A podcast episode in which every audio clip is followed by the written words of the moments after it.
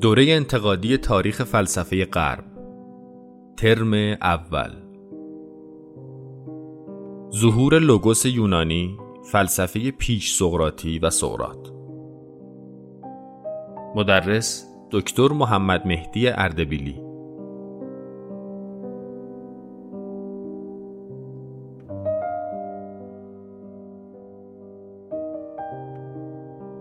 این دوره به عنوان نخستین ترم از دوره انتقادی تاریخ فلسفه غرب به ظهور فلسفه در یونان باستان می‌پردازد و ریشه های آن را حتی تا آثار استورئی و ادبی هومر و هزیود و نیز رویدادهای سیاسی و دینی ردیابی می کند. هدف این ترم ارائه طرحی حتی الامکان منسجم از حدود چهار قرن ماجرای تکوین عقل یونانی تا پیش از فلسفه افلاتون است.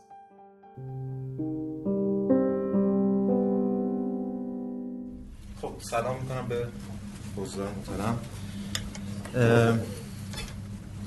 این جلسه حالت معارفه داره. می‌خوایم ببینیم که در واقع چیکار می‌خوایم بکنیم واقعا. و شما هم تا یه حد زیادی آشنا بشین چون عنوان دوره خب خیلی کلی بود مثلا تاریخ فلسفه غرب. و شاید برداشت های مختلفی. در ذهن شما شکل گرفته باشه از این جلسه و از این دوره. من همین اول کاری می‌خوام توضیح بدم که می‌خوایم چیکار بکنیم. امروز هدف ما اینه که مسیر رو ترسیم کنیم که می‌خوایم چیکار کنیم. خب روشنه که ما می‌خوایم امروز در مورد فلسفه صحبت کنیم. و من باید دو تا چیز رو ترسیم کنم. یکی اینکه فلسفه چیه؟ یعنی اون چیزی که من می‌خوام تدریس کنم چیه؟ چه برداشتی از فلسفه رو می‌خوام تدریس کنم؟ و اینکه چگونه می‌خوام این کار رو انجام بدم این چگونهش هم چیز دل بخواهی نیست بلکه نشون خواهیم داد از ذات خود فلسفه از ذات برداشتی که ارائه میدیم ما اون روش رو استخراج می‌کنیم. روش چیزی جدایی از خود محتوا و مفهوم نیست. خب این تعریفی که شاید شما شنیده باشین فلسفه رو میگن علم به مبانی یا علم به مبادی. حالا این هم, مبنا و هم مبدع. این یعنی چی؟ حالا برای شروع حداقل.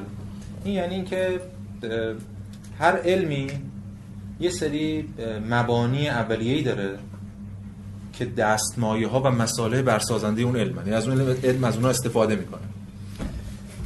و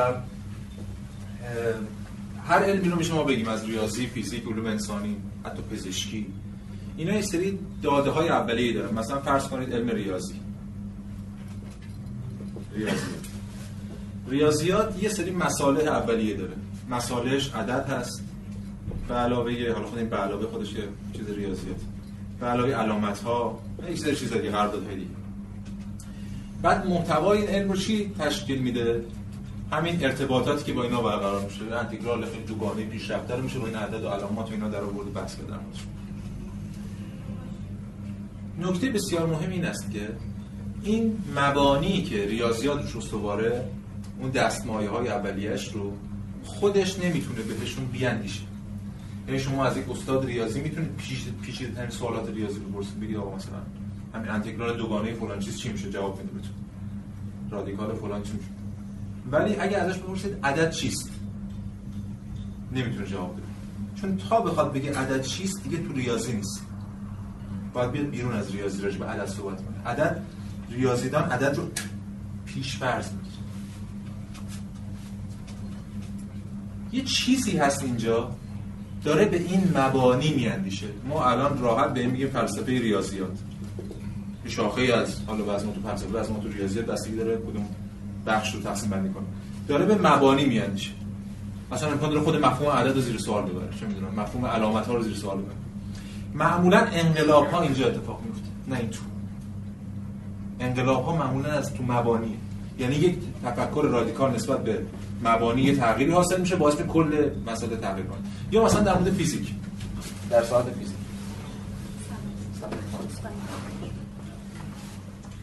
در ساعت فیزیک. اونم باز همینطور. یعنی میشه در مورد صحبت کرد که فیزیکدان مثلا چه می‌دونم. حالا فیزیک ساده فیزیک نیوتنی در مورد این صحبت می‌کنه که مثلا شما بخواید یه چه می‌دونم ساختمون بسازید بخواید یه موشک بسازید با چه سرعتی کجا پرتاب کنید کجا می‌خوره زمین فلان. ولی اگه از فیزیکدان بپرسید جسم چیست؟ جوابش به شما تو فیزیک نیست. میگه جسم یه چیز کمیت پذیره دیگه نمی‌تونه راجع ماهیتش حرف بزنه. اون کار فلسفه فیزیکه. ببین فلسفه واسه چیزی که به مبانی اینا می‌پردازه. تو اوضاع دیگه هم میشه بحث داد و بحث کرد که الان رو فرصتش نیست اصلا لزومی هم نداره ما بیشتر از این به بپردازیم.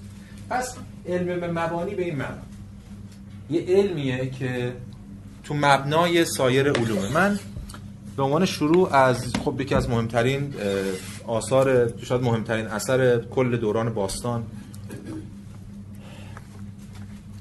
یعنی متافیزیک ارسطو. یه نقل قولی میارم زیل همین عنوان. میگه که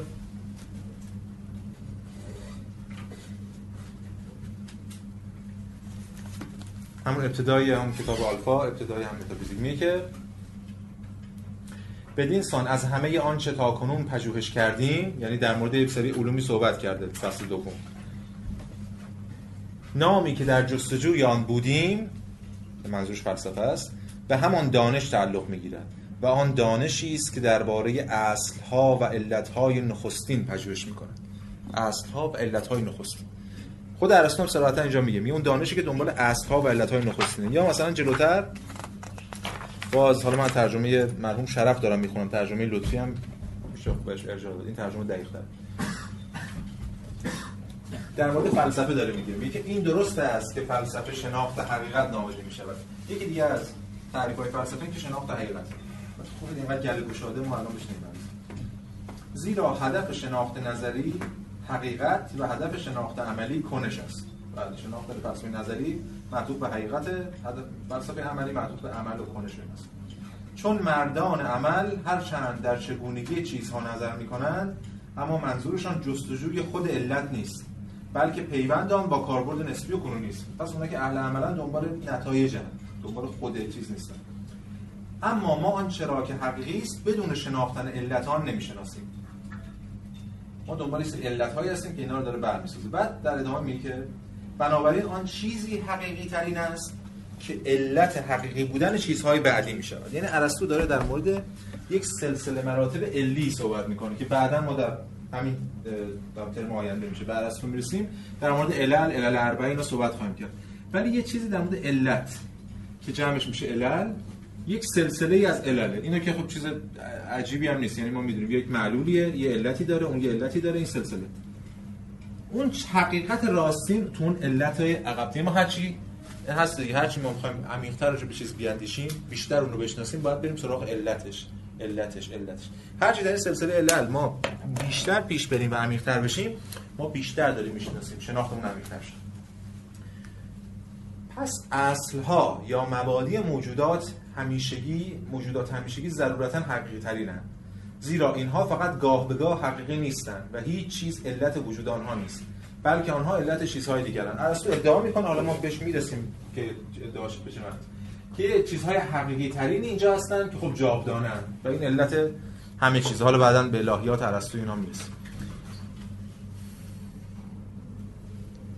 چنان که هر چیز چون که هر چیز به آن اندازه دارای حقیقت است که دارای هستی است و بحثای بعدی. پس بنابراین ما می‌بینیم که این همواره اشاره به مبدع مبنا اصل فلسفه دنبال یه چیز اون پشته.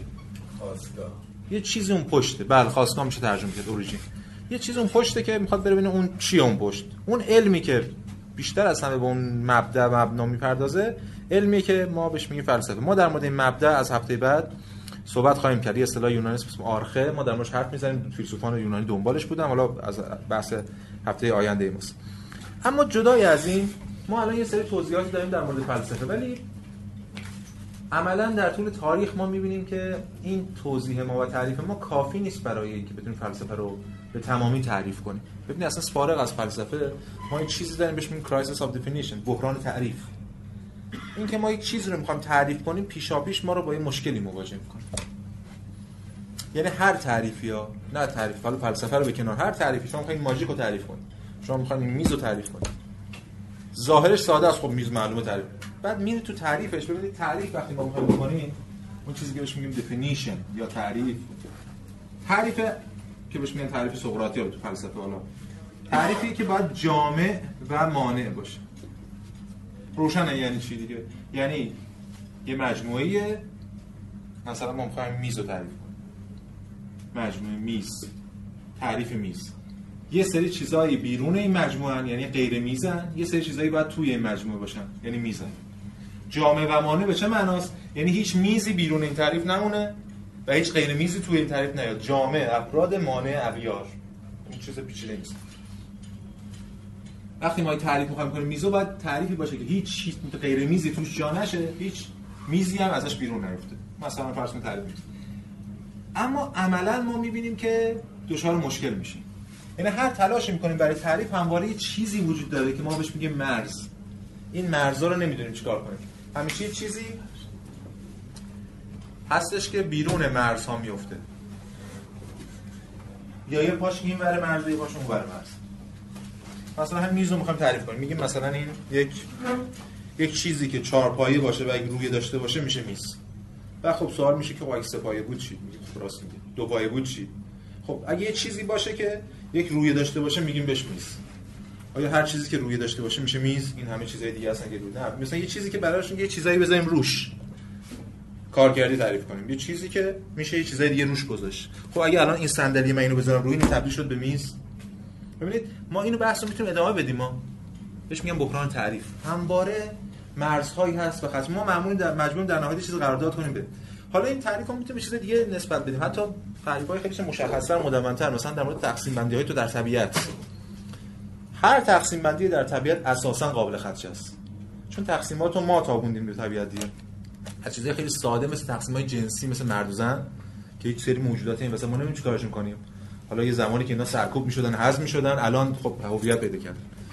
تا تعریف دیگه مثل انسان. خود انسان رو ما تعریف نمی‌تونیم بکنیم. خود انسان یکی از معضلات ما در فلسفه سیاسی حتی تعریف انسانه. که انسان چیه بالاخره؟ انسان حیوان ناطقه. اگه نطق نکنه انسان نیست. انسان حیوان عاقله. اگه عقل نداشته باشه این انسان نیست. مثلا یه مثلا فردی به دنیا میاد بچه‌ای. دو دوچار سندروم فلانه. اصلا هیچ کار نمی‌کنه.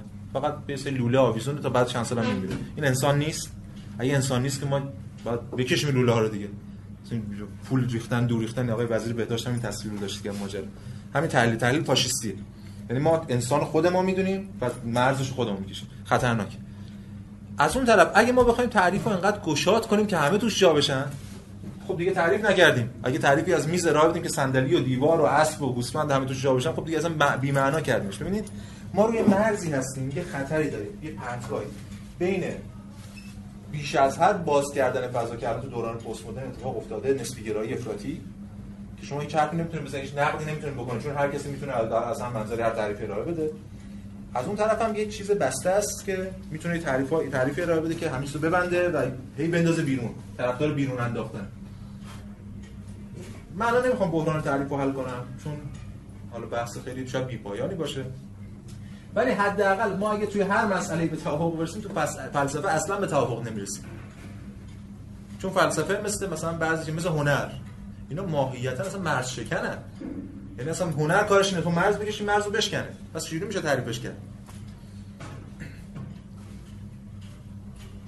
پس ما تلاش برای تعریف فلسفه من همه حرف رو زدم که اینو بگم. این موضع خودم رو همین روشن کنم. تلاش برای تعریف فلسفه رو ما رها نمی کنیم ولی حداقل مسکوت می‌ذاریم. می‌دونیم که مشکل داره. می‌دونیم که نمی‌تونیم قبل از اینکه وارد فلسفه بشیم فلسفه رو تعریف کنیم. یک نکته بسیار مهم. هر پاسخی به سوال فلسفه چیست خودش یک پاسخ فلسفی.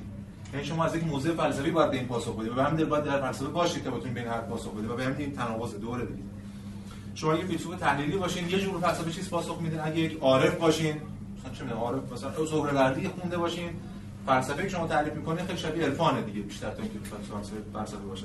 یا بعضی که طرفدار فلسفه شرقن که خب من خیلی قائل نیستم بگم تو شرق فلسفه داریم ولی به اونا می تعریف دیگه ارائه میدن.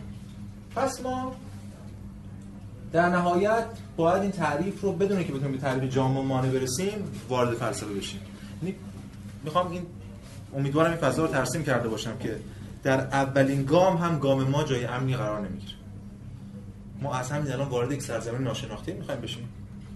و در ادله براش آوردم. یعنی شواله بازی نیستیم تجربه مواجهه با خود مفهوم فلسفه در طول فلسفه است. دائما این تعریف دست جابجا شده دائما تعریف بزرگ شده کوچیک شده نقدهای زیادی شده.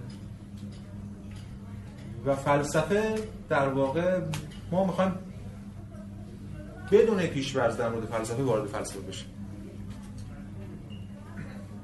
یه هگل یه مثالی داره. حالا شاید شنیده باشین. اون در مورد بحث دیگه در نقد کانت مطرح می‌کنه.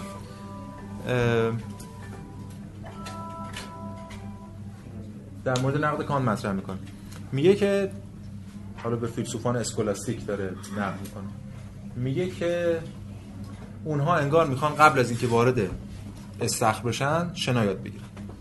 انگار شما برین یه جایی بگین آقا من بچه‌مو می‌برم می‌برم شنا بهش درس بدم اما لطفا این خطرناک آب دیگه. تا وقتی این شناش خوب نشده نندازش تو آب. چقدر بی‌معناست. چون تا وقتی تو آب نره طرف شنا یاد نمی‌گیره. حالا هر چقدر فرمول بدونه. فلسفه هم اینجوریه. یعنی تا شما از پیش نمی‌تونم بگم آقا فلسفه اینه. من می‌خوام در طول این ترم اینو درس بدم. هم چیزی نداریم. ما باید بریم توی ماجرا. و این توی ماجرا رفتن خب ما یه چیزی داریم به اسم تاریخ فلسفه که حالا امروز هم اشاره می‌کنم. منطق خودمو امروز سعی می‌کنم تبیین کنم که فلسفه بی معنا نیست ولی به اون معنای بسته که ما شاید تصور می‌کنیم نمیشه بهش پرداخت. خب پس ما چیکار می‌کنیم؟ من یک شیوهی رو به کار می‌برم که خود تاریخ فلسفه غرب حداقل به کار برده. یعنی فرض رو بر این می‌ذارم و امروز سعی می‌کنم از این فرضم دفاع کنم. که اون چیزی که تحت عنوان فلسفه می‌شناسم من. شما شاید چیزی دیگه می‌شناسید. من اونی که می‌شناسم دارم درس میدم. فلسفه ای که از یونان آغاز شده. حدودا قرن 6 و 7 قبل از میلاد آغاز شده. در یک دوره‌ای در یک محل خاصی بهش میگیم منطقه یونیا حالا ملت شهر میلیتوس و بعد رفته رفته بس پیدا کرد تا رسیده به اون چیزی که امروز می‌دونیم تمام فلسفه قرن 21 حرف می‌زنیم در موردش. به همین دلیل من سعی می‌کنم که با این پیش‌فرض این که از یونان شروع می‌کنیم به این معنی نیستش قبل از یونان هیچ فلسفه‌ای نبوده. حالا ما در موردش باید حرف بزنیم. ولی قبل از یونان ما هیچ متن مکتوب منسجم مفهومی در مورد این ماجرا نداریم. شاید هم بوده تو مصر شاید خیلی فلسفه ورزیدن. متن مکتوب منسجم یعنی نظام مفهومی ارائه بده. نه قصه بگه. قصه بگه میشه تاریخ ادیان نظام مفهومی عقلانی بده ارائه بده. خب. پس ما می‌خوایم در مورد این صحبت کنیم که اون آغازه چی بوده؟ چه اتفاقی افتاده تا بتونیم به کمک اون یه فهمی از ماجرای فلسفه داشته باشیم. من یک بحث رو مطرح می‌کنم و سعی می‌کنم اونو باز ادامه بدم.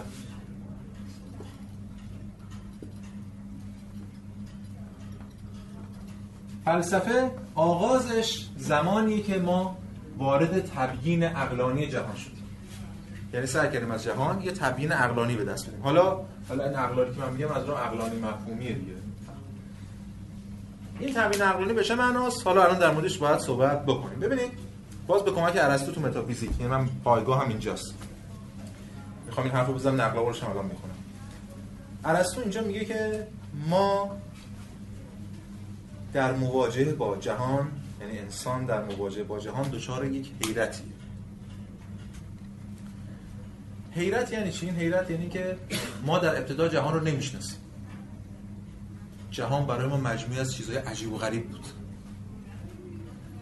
به اون جهان ما میگیم جهان پرآشوب یونانیان میگن خاوس. خاوس. خاوس همون کیاس انگلیسی هم از اون میاد کاوتیک و اینا از یعنی آشوب پرآشوب جهان اولی جهان خاوس یعنی جهان حیرت. خب. بهش میگن خاوس حالا ترجمهش نمیشه کنیم. ما میگیم خاوس فعلا اجازه بدیم همین فارسیش هم همین خاوس بکنه. جهان پرآشوب یعنی هر لحظه مثل آلیس در صدر عجایب دیگه هر لحظه یه اتفاق عجیبی میفته جهانی که همه چیز توش انگار معجزه است. خیلی نزدیک به اون تصاویر اسطوره‌ای که به ما ارائه میشه. هر چیز هر لحظه امکان داره.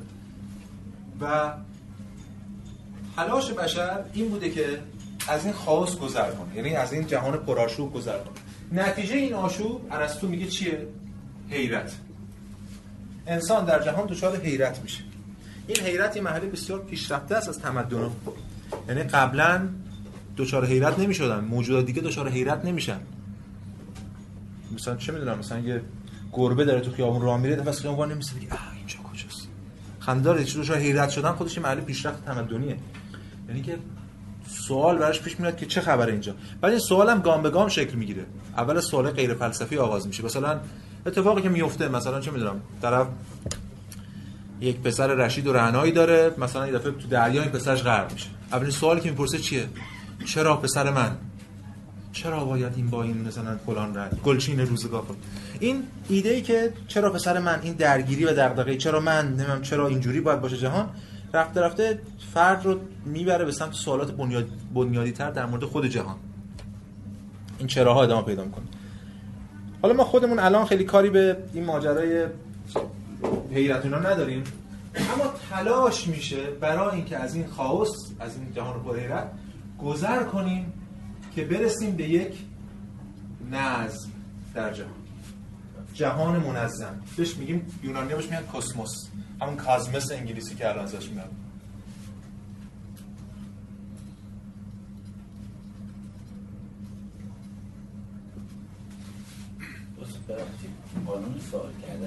من میگم آخری کلاس. حالا اجازه بدید فعلا نکنید فعلا تقوا تقوا میشه کنید این گزار گزار خیلی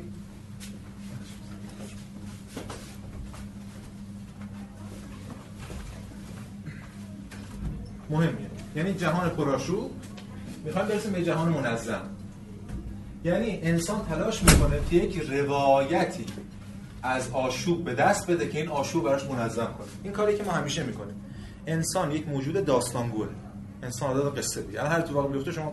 الان یه دفعه همینجا نشستیم تو خیابونی که داد بزنه مثلا یه داد آ فریاد بزنه همه ما ذهنمون قصه میگه این میگه شاید یادم بود دوز زده. اون که شاید تصادف کرده شاید فلانی بوده شاید دیوانه شده.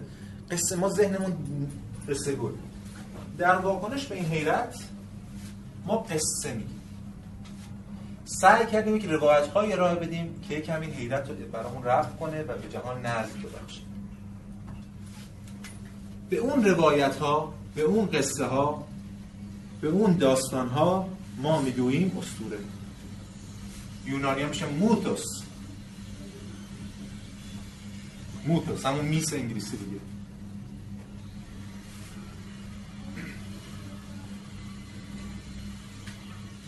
داستان اسطوره ها ماجرای اسطوره ها ماجرای هم روایت هایی که انسان ها ارائه میدن. تلاش می‌کنن توجیه کنن اتفاقاتی که میفته رو. مثلا آقا پسرت تو دریا غرق شد چون تو مثلا روز مثلا فلان کار بد رو کرده بودی یا فلان جا قربانی رو ندادی.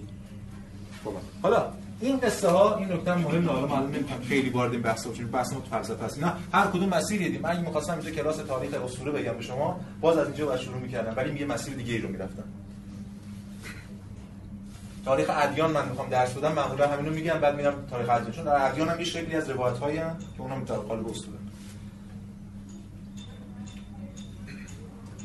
این اسطوره که یک در پاسخیه به اون وضعیتی که وجود داره. خب ما این نکته خیلی مهمه که این اسطوره ها در خلأ شکل نمی‌گیره.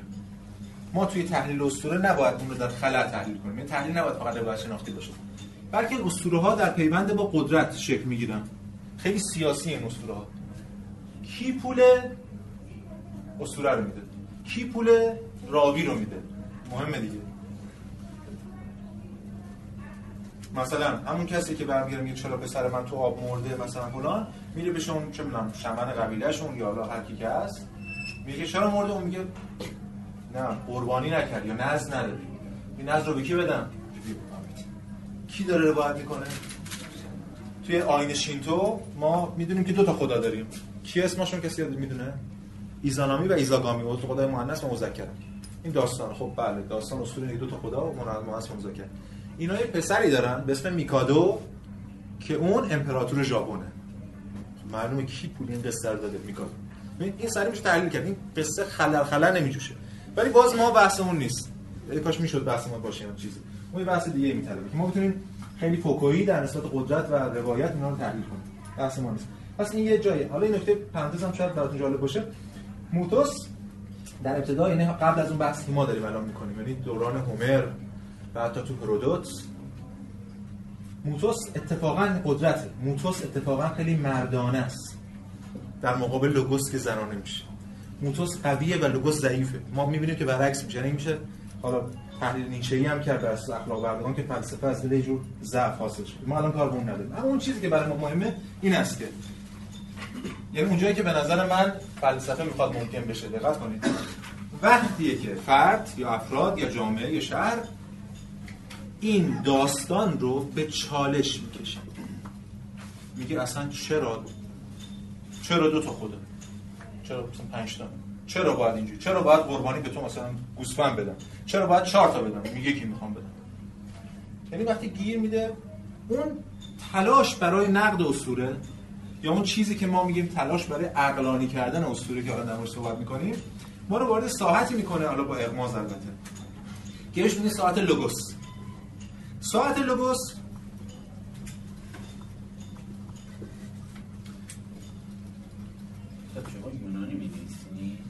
بله دیگه با در موردش یونان صحبت می‌کنه بعد یونان می‌نویسیم خب حتی انگلیسی هم می‌نویسم برای اینکه تلفظ شده بله.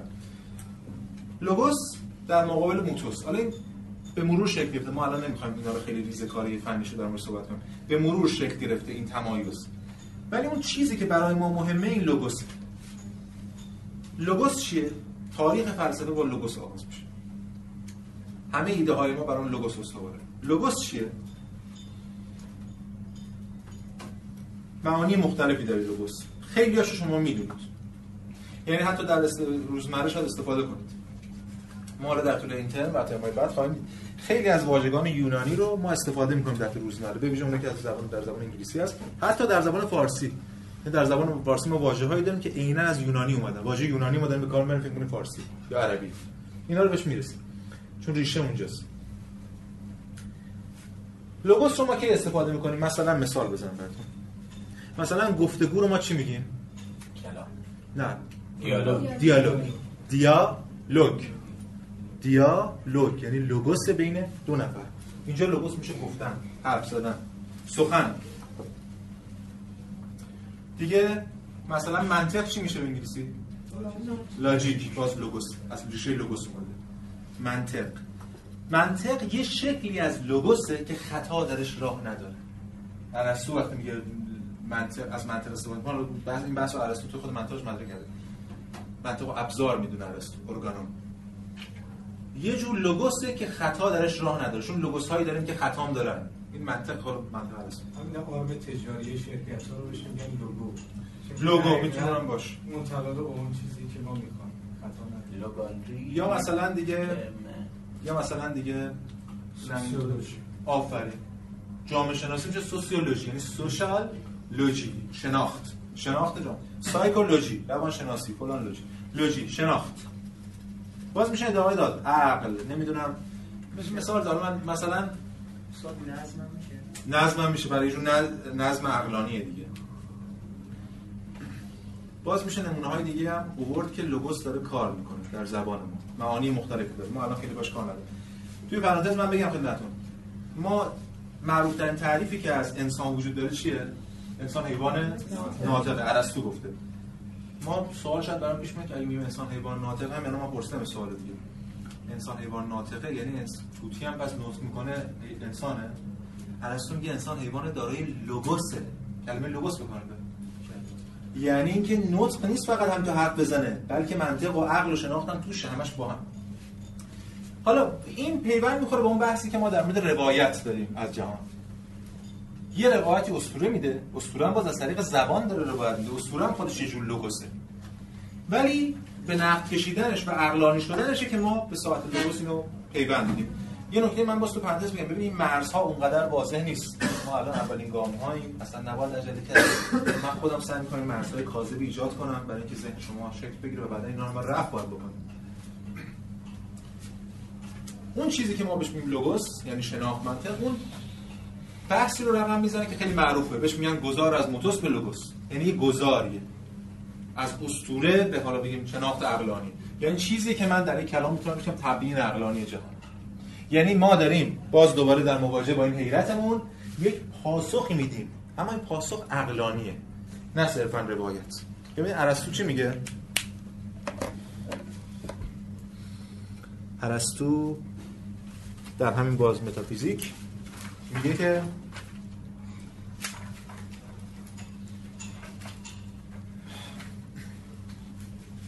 ببینید عین نقل قول خودشون می‌خونیم این صفحه هشت ترجمه مرحوم شرف. کسانی هم که ترجمه آقای لطفی رو دارن صفحه 26 همون میشه. انسان ها همکنون و از آغاز از راه شگفتی توی پرانتز حیرت تفلسف آغاز کردند و می‌کنند. این حرفا دیگه حرفای من نیست که ارسطو رو داریم سعی می‌کنیم توضیح. پس از راه حیرت یعنی گام اول هر تفکری حیرت. اگه شما حیرت نکنید یعنی فکر کنید می‌دونید دیگه اصلا چه احتیاجی به فکر کردنه. وقتی شما دچار تنش میشید شرط فلسفه تنشه. حیرت پاتوس نه. پاتوس هم اتوس پاتوس لوگوس سگانه ای تو ارسطو بحثش چیز دیگه است. نخست پس اینا از طریق حیرت نخست درباره دشواری های فرارویشان شگفتی می‌کردند. یعنی یه جوار پیش میومده براشون مثلا یه اتفاقی میفته برف میومده نه یه بلایی سرشون گفتن آقا چرا باید اینجوری باشه فلان. سپس اندک اندک پیش می‌رفتند و پیرامون مسائل بزرگتر پرسش می‌کردند. مثلا درباره تغییرات ماه و درباره خورشید و ستارگان و سپس درباره پیدایش کل جهان. ببینید حیرت داره عمیق‌تر میشه. سوالا بنیادی تر میشه. جهان چجوری پیدایش ها مثلا حال آفریده شده یا اومده یا بوده. کسی که دچار حیرت است و شگفتی می کند خود را نادان می انگارد بله این شرط فلسفه است. یعنی کسی که پاسخ رو شش بسته پذیرفته دیگه فلسفه براش معنی نداره چون پذیرفته دیگه. من به بچه‌ها میگم خیلی مهم که از شما جوابا رو می‌دونید دیگه اینجا چیکار می‌کنید. پاشین برین دیگه جوابا رو می‌دونید دیگه.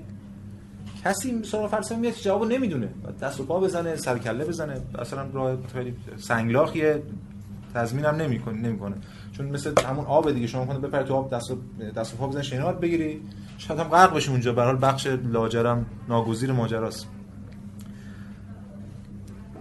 از اینجاست که حتی دوستدار اساطیر نیز به یک معنا فیلسوف است. زیرا اسطوره نیز از چیزهای شگفت‌انگیز برنهاده می شود یعنی در مواجهه با اون حیرت گام بعد از اون حیرت یکی از پاسخها اسطوره بود دیگه.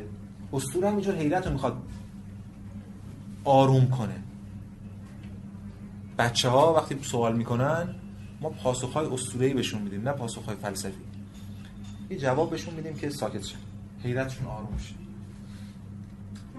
ارسطو میگه دوستدار هم, فیلسوف اهل فلسفه که الان میگیم در موردش حرف می‌زنیم با دوستدار اسطوره از این جهت شبیه همن که جفتشون از حیرت آغاز کرد. بدین سان چون انسانها برای گریز از نادانی تفلسف می‌کنند آشکار است که به خاطر خود معرفت به دنبال دانش بودند نه به خاطر یک هدف سودمند. این که ایده خودشون. میگه سودی نداره براشون. دنبال خود معرفتند خود حقیقتند. جریان رویدادها خود گواه بر این است زیرا انسانها پس از اینکه همه ضرورتهای زندگی و چیزهایی را که مایه آسایش و سرگرمیاند قبلا فراهم آورده بودند به سوی چنین بینشی برآمدند. این ارسطو تصویر می‌کنه هر کسی نمی‌تونه فلسفه ببرزه. ما بعدا ادامه صحبت می‌کنیم. فلسفه یه جای خاصی اتفاق میفته یک جور امنیت اولیه داری.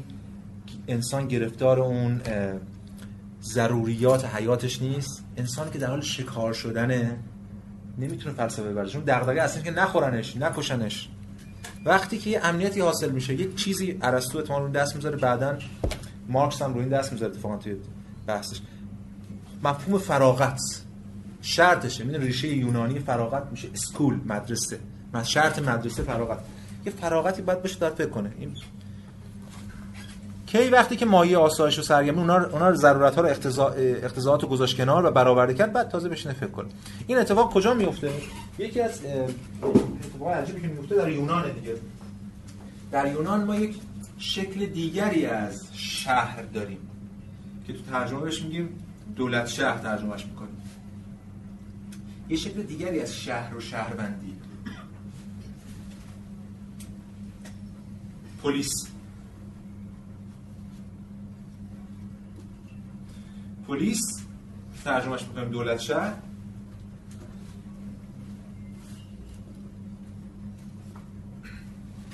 یه شیوه خاصی از زیسته ما این شیوه رو دیگه نداریم امروز. ما امروز بر اساس کشور واحدهای حکومت های سیاسی ما.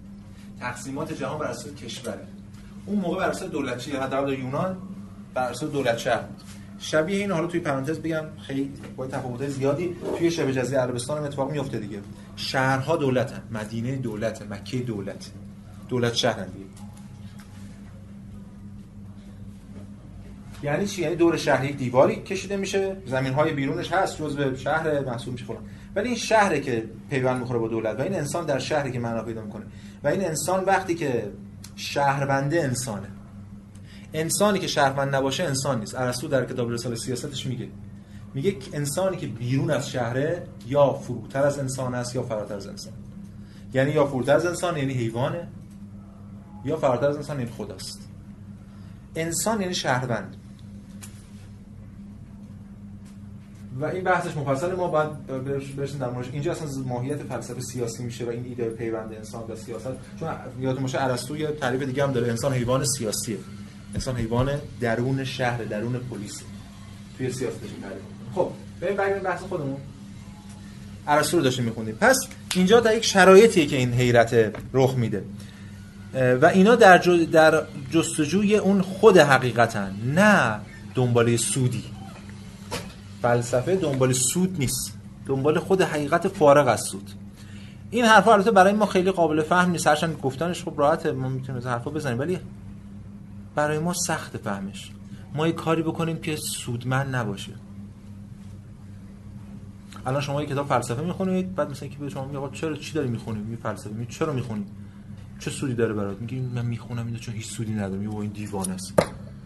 چون معیارهای جهان ما معیارهای سودمندی. ما در مورد این حالا به هر ترمی بهش برسیم میگیم از چه زمانی اتفاقات میفته. شما به شرطی توجیه داره کارتون که سودمند باشه وگرنه در غیر صورت بیهوده است.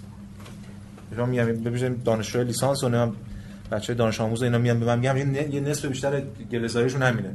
که مثلا خانواده ما نمی‌ذاره فلسفه بخونیم. چون میگن آقا سودمند نیست. مثلا میگن بچه افسوده شده بیچاره خود قرصی بخوره مثلا چون چی می‌خونه هیچ معنی نه چرا؟ چون معیارهای متفاوت. حالا وارد اون نمیشیم الان وقتش نیست. پس آشکار است که ما به خاطر هیچ گونه سود دیگری در جستجوی شناخت نیستیم. بلکه همان گونه که می‌گوییم آن انسانی آزاد است که به خاطر خودش و نه به خاطر دیگری زندگی می کند به همان گونه نیز این دانش را یگان دانش آزاد می‌دانیم. این تعریف این از آزادی اینه که انسانی آزاده که هیچ تعلقی نداشته باشه. برای هیچ چیزی خاصی برعکس اون چیزی که ما می‌شناسیم. انسانی آزاد که هر کاری دوست داره بکنه. این پر از تعلق اتفاقا دائما در حال ارضا می به اینا می‌رسیم. باز در مورد همه اینا وقت داریم صحبت می‌کنیم. چون مبانی همه اینا در همه یونان. پس فلسفه یگان دانش آزاده چون گرفتار هیچ سودمندی نیست و در واقع مبتنی بر هیچ سودی نیست. این بحث گذار از موتوس به لوگوس حالا به این شکل بالا با اقمالی که ما مطرح کردیم رو و در کنار نقل قولی که از ارسطو گفتیم بذاریم یه کمی ترسیم میشه برای ما که منظور ما چیه. پس ما گذار اصول به لوگوس رو گذار از موتوس به لوگوس رو میگیم آغاز فلسفه. من همینجا یه سوء تفاهم رو جلوشو بگیرم. ما فکر می‌کنیم وقتی در مورد اسطوره ها و عقل صحبت می‌کنیم گذار از موتوس به لوگوس گذار از اسطوره به عقل فکر می‌کنیم اون اسطوره ها یه سری چیزای خرافاتی هم ما اینا رو بزنیم کنار ببینیم یونانی ها به چه چیزایی اعتقاد داشتن زئوس و خدای اونم خود اینا بزنیم کنار بریم سراغ عقل. همچین چیزی نیست.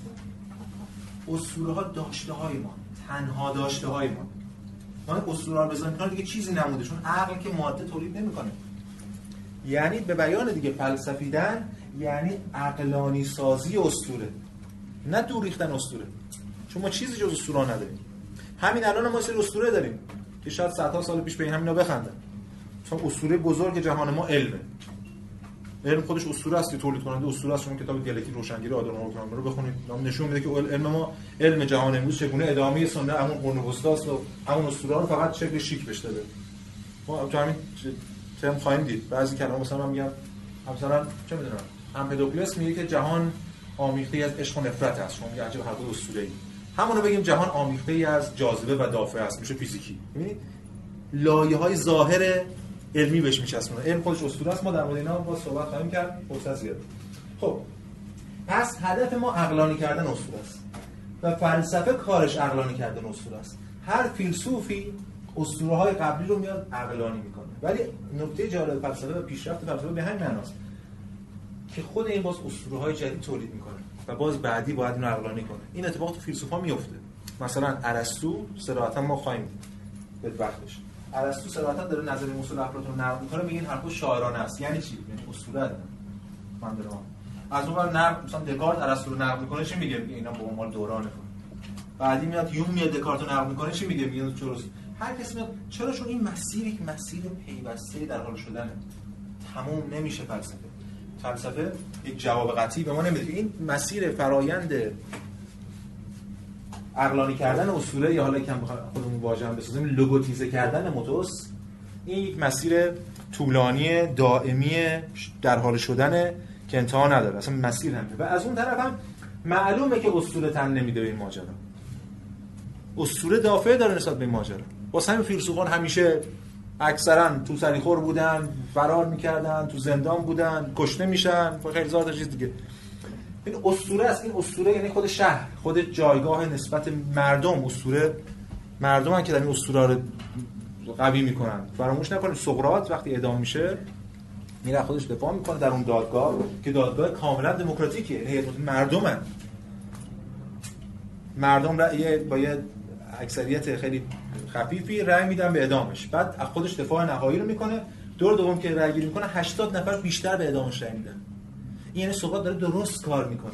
داره اسطوره ها رو قلقلک میده هدف فلسفه هدف لوگوس اینه که از با این معنی که من ارائه دادم اینجا اینه که این اسطوره ها رو قلقلک اسطوره ها رو به چالش بکشه نقد بکشه. معلوم اسطوره نسبت به این دافر داره. معلوم اسطوره تن نمیده به و اینجا یک دعوا تنشی شکل می‌گیره که فقط نظری نیست. تو عملی سیاسی اجتماعی همه اینا هست.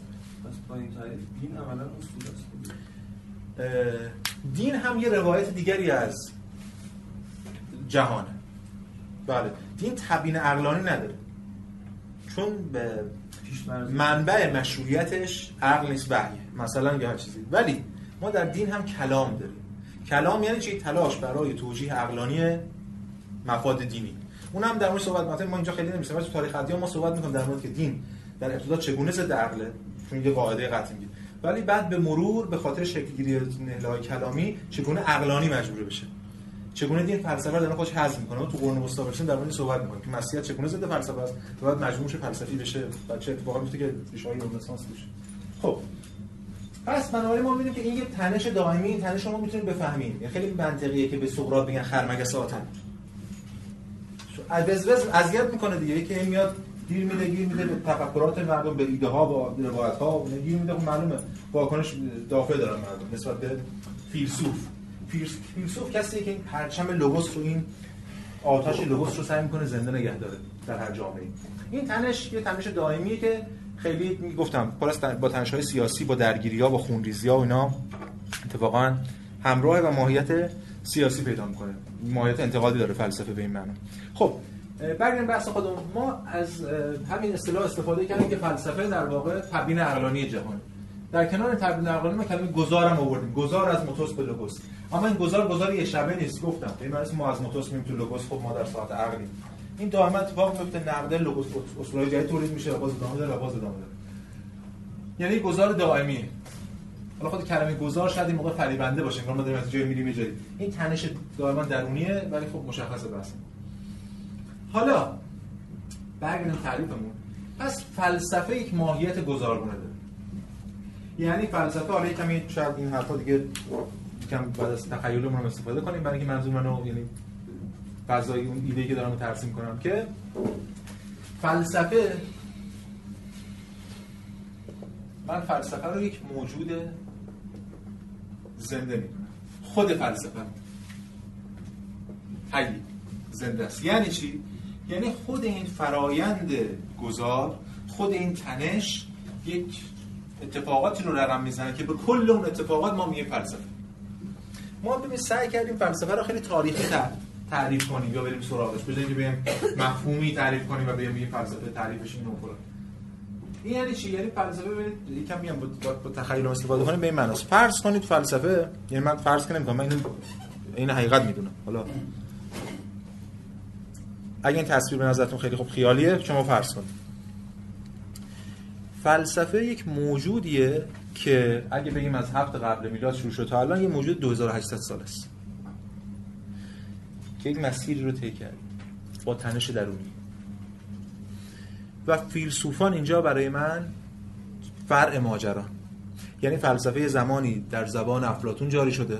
یه زمانی خودش در زبان ارسطو زمان دکارت و امروز در زبان دیریدا و دولوز دیگران این فلسفه است. فلسفه این کلیته. ما در مورد این کلیت و اون نگاهی که داریم بعدها خب به مرور فرصت می‌کنیم قوی تر میشیم مبانی میگیم که بتونیم در مورد اینا صحبت بکنیم. ولی فعلا اجازه بدید من این پیوستار تاکید کنم. من خیلی یعنی موضع من شاید یه نفر دیگه مثلا با یک قرائت دیگه بیاد اینجا بشینه سر جای من و از, از گسست دفاع کنه. از قله ها من اینو این گسست نمی‌بینم.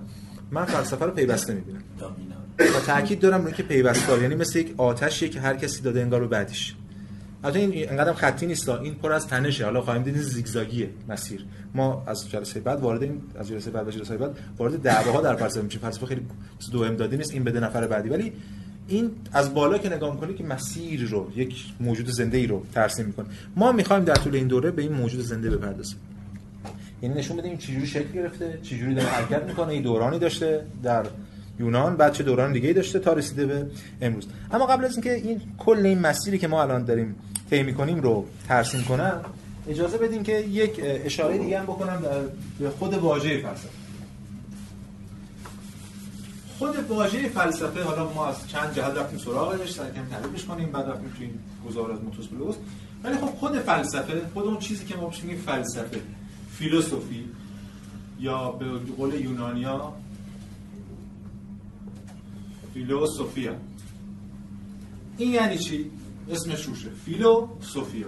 عشق یا همون دوست داشتن دانش. یا حالا بهتره بگیم حکمت. اینو تو انگلیسی ترجمه می‌کنن به ویزدم حکمت. خب به حکمت یا عشق به حکمت یا همون عشق به دانش هر چیز. این تفاوت ها خیلی اون موقع در یونان هنوز خیلی روشن نیست بین دانش و علم و حکمت. اونجا یکیه. مثلا مثل چی؟ مثل تو فارسی هم داریم. مثلا میگیم حکیم. حکیم هم کسی که پزشکه هم کسی که دانشمنده. امروز دیگه نیست. چرا چون موقع کسی که حکیم بود هم پزشک بود هم دانشمند. الان جدا شده. الان شما می‌برید که مثلا سوال می‌کنید از این پزشکی سوال می‌کنید در مورد چشت میگه که من فوق تخصص مثلا سمت چپ اونجا رو دارم. شما برو از اتاق بغلی. همین تخصصی شده قبلا اینجوری نبوده یه اجماعی وجود داشته. من در مورد صحبت می‌کنم که از کی اینجا شده و چه تبعاتی داشته اینا تو دوران مدرن اتفاق افتاده قبلش اینا بحر العلوم بودن. خب پس ما عشق به حکمت. قبل از که وارد خود تعریف فلسفی یا همین بحث واژه بشیم تو خود همین موتوس و هست. یعنی درگیری موتوس و تو خود این هست. تو خود این واژه فلسفه یعنی فیلوسوفیا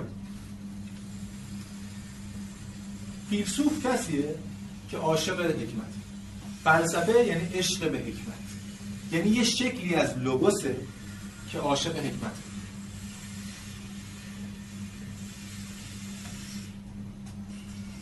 و این درگیری بین عشق و حکمت همچنان هست در دوران فلسفه البته بعدها بعضیا بودن که در مورد صحبت کردن که فلسفه دیگه بچه عشقشو بذاره کنار تبدیل بشه به خود حکمت یا خود هگل یه تعبیری داره در کتاب پیداشناسی رو که میگه دیگه بسته که ما عاشق حکمت باشیم. وقتش ما تبدیل به خود علم بشه فلسفه. ویسنشافت بشه. البته نه به معنای علم تجربی. یا بعضی از فیلسوفا متفکرها سعی کردن که همین برن سراغ شکلی از علم تجربی و بحث‌های دیگه تو پوزیتیویستا و دیگه. ولی فعلا واژه فلسفه در کنار هم عشق داره هم حکمت و سعی می‌کنیم این عشق به حکمت رو ترسیم کنیم. چرا روی این عشق تاکید میشه؟ بخاطر اینکه کسی ادعا حداقل در یک دوره ادعا می‌کرد یعنی فقط روی حکمت دست میذاشت و ادعا می‌کرد که من حکیمم مثلا یکی از مشتقات سوفیا سوفیستسه سوفیستس حالا بمیس میشه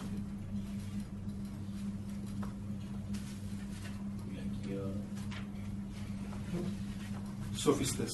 سوفیستس معنیش چیه؟ سوفیست یعنی دارای سوفیا. سوفیست رو چی ترجمه می‌کنیم ما؟ سوفست بار منفی داره. سوفستایی بهش میگه یعنی کسی که میگه آقا من نظر منه اتفاقا باری چون می‌دونه داره گذاب میگه.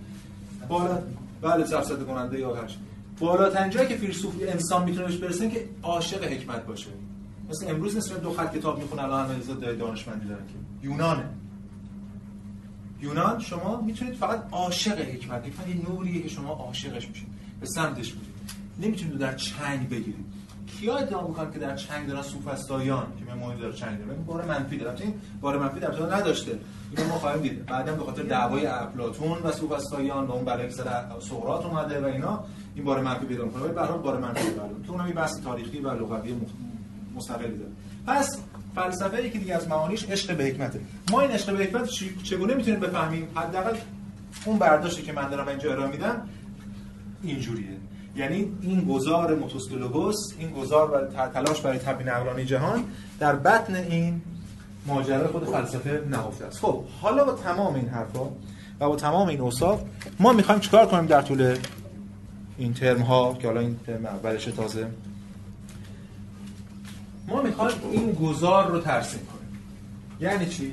یعنی یک آغازی داره این گذار ما در مورد خود معنای آغازش صحبت کرد.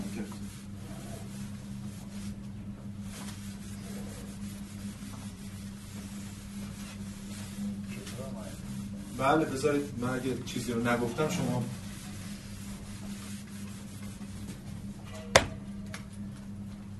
ما یک دوره ای داریم بهش میگیم فلسفه یونانی دوران یونان. از هفته آینده وارد این خواهیم شد. می‌خوایم نشون بدیم چگونه از اون دقیقه تاریخی که میگیم آغاز فلسفه مثلا فرض کنید اولین فیلسوف که اسمش تالسه یه سری متفکر هست. اسمای عجیب و غریب که حالا بهش اشاره خواهیم کرد در طول یکی دو جلسه آینده که به کل اینا میگیم فیلسوفان پیش سقراطی. اما قبل از اینکه وارد پیش سقراطیان بشیم جلسه بعد یه مقدار راجع به قبل از اینا صحبت می‌کنیم. یعنی در مورد حتی تراژدی های یونان و اسطوره های یونانی مثل هومر، هزیود، سوفوکل چون اینا که در خلا نجوشیدن. تالس که دفعه مثلا بهش وحی نشده یه چیزی کلش به جای نخورده که حرف بزنه. اینا از تو بستر اون بر اومدن. یه سری فیلسوفان پیش سقراطی تالس، آناکسیماندر، آناکسیمانوس، آناکساگوراس، امپدوکلس، هراکلیتوس، نمی‌دونم پارمیدس و تمام اینا. یه سری متفکران که بهشون مفصل می‌پردازیم. تا می‌رسیم به سقراط. معلوم اسم اینا چرا اینه؟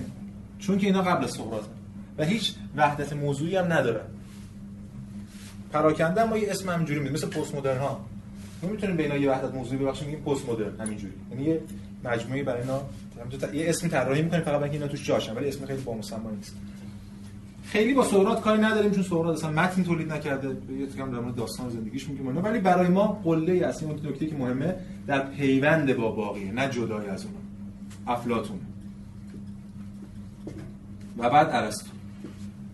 این اون چیزیه که ما بهش میگیم فلسفه یونانی و بعد یه سری بحثای پسا ارسطویی.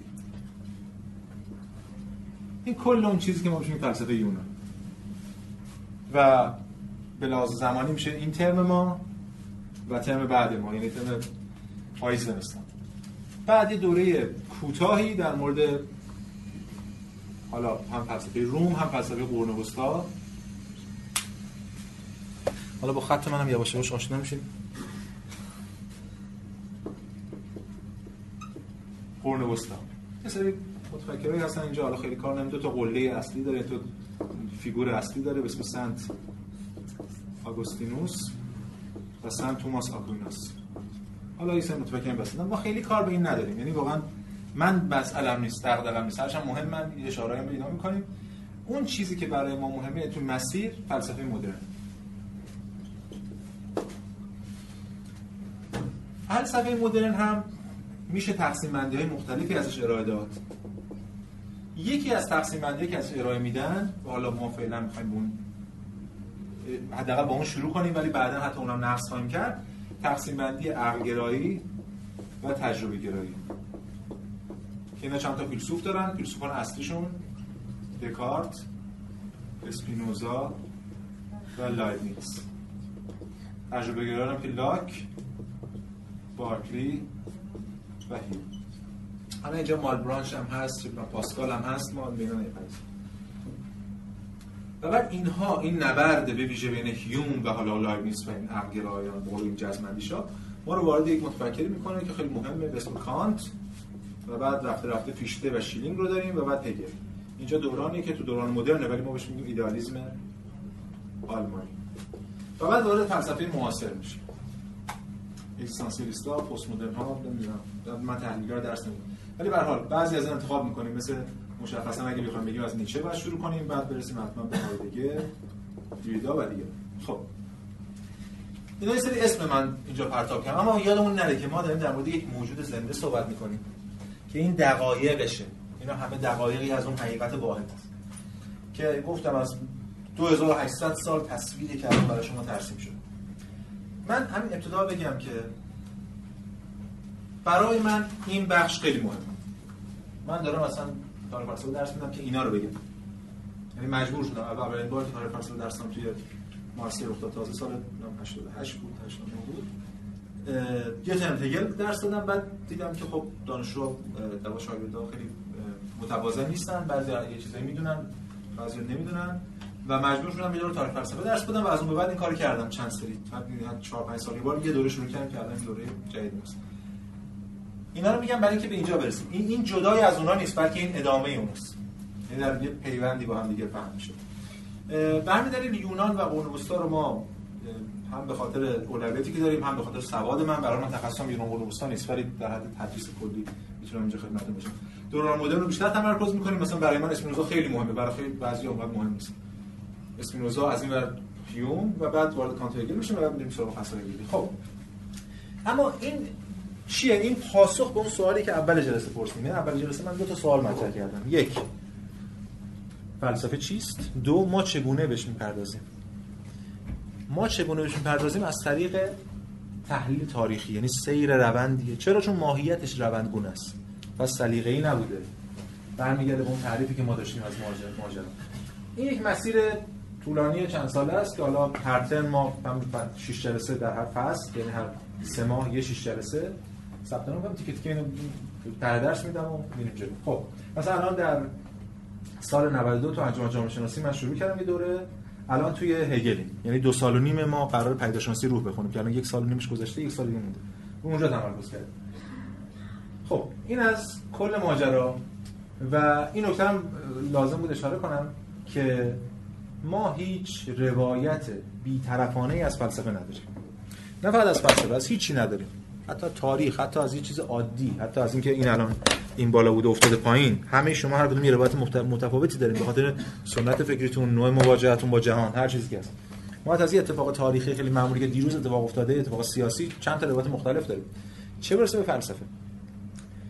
پس ایده مفسر بی‌طرف ایده مورخ بی‌طرف ایده استاد بی‌طرف وهم یا وهم یا ریاکاری دروغ دیگه. هر کسی طرف منم قرض دارم. من مواضع سیاسی خاصی دارم موارد اجتماعی خاصی دارم برای نگاه خاصی دارم به روانکاوی به جهان. و از اون منظر دارم فلسفه رو می‌خونم. و به حال برای من قله فلسفه اون چیزی که کل فلسفه تاریخ فلسفه رو معنادار می‌کنه و یک تراکمی از ایده ها توی اونجا شکل می‌گیره هگل. من اونجا وایسم و سعی می‌کنم حتی وقتی در مورد تالس اینا صحبت می‌کنم اون نگاهمو داشته باشم. چه آگاهانه چه ناخودآگاه. پس اینو من باید بیام بگم من روشم اینجوری. شاید نفر دیگه توی سنت دیگه باشه یه جور دیگه اصلا این ماجرا رو بخونه. پس این مسیری که ما در طول این ترم و ترم های بعدی طی خواهیم کرد مسیر طولانی که در پیش خواهیم بشه اما چند تا نکته لازمه من در انتهای این بحث بگم. یعنی در واقع نکته های مختلف بگم برای اینکه یه بحث تمام کنم. یه 7 10 تا نکته است. اول اینکه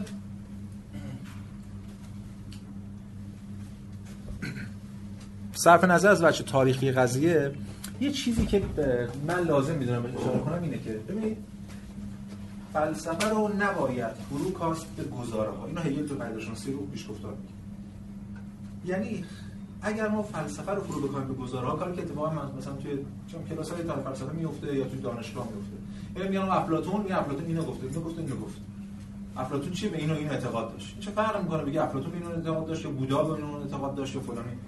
بازم انگار تاریخ انگار داریم تاریخ اسطوره میگیم ما افلاطون هم متوسی میگیم انگار یه حرفایی زده خب این حرفا رو بریم بخونید حفظ کنید.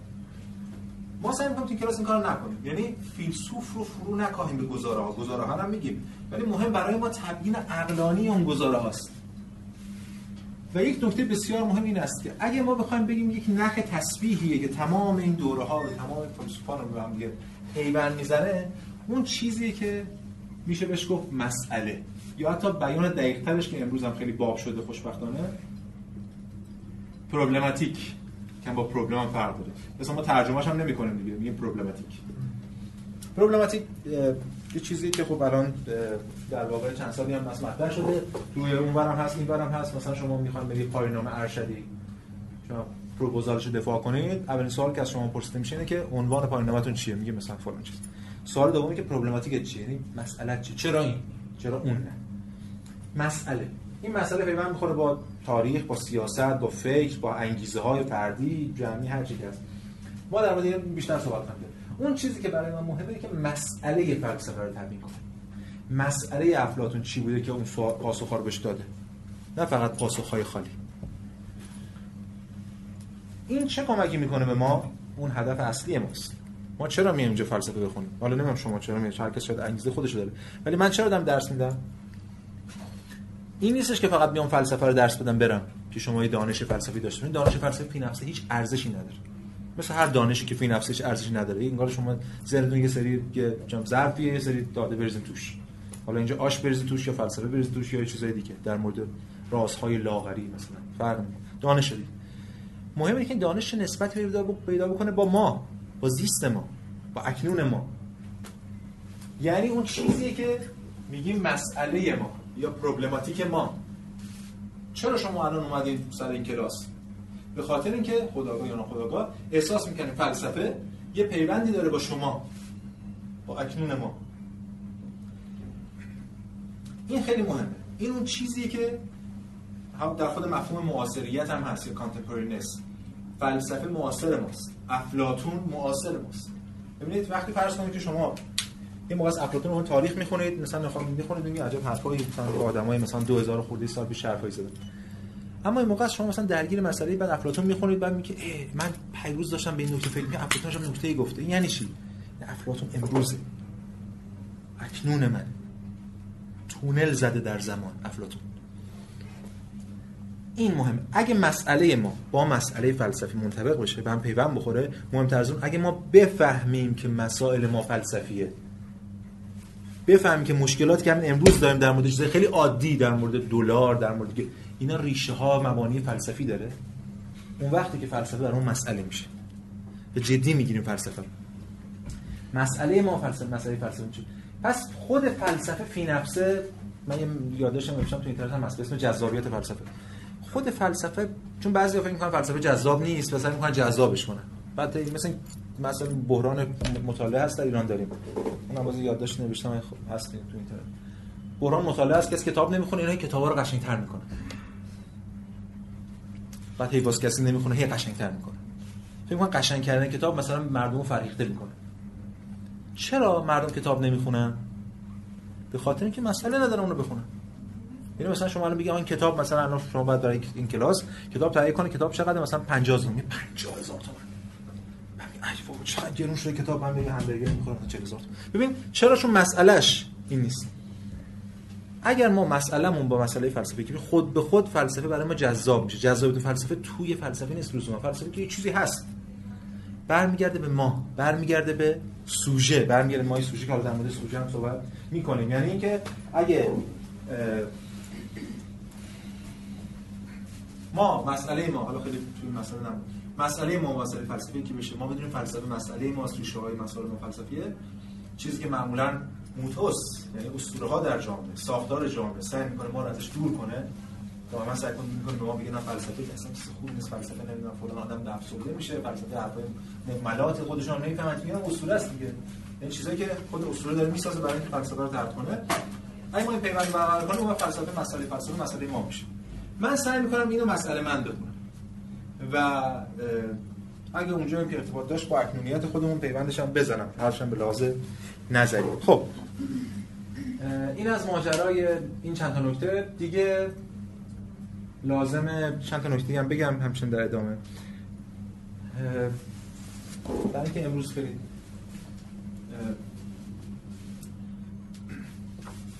دست خالی هم نریم. یه نکاتی هم باز اضافه کنم. ببینید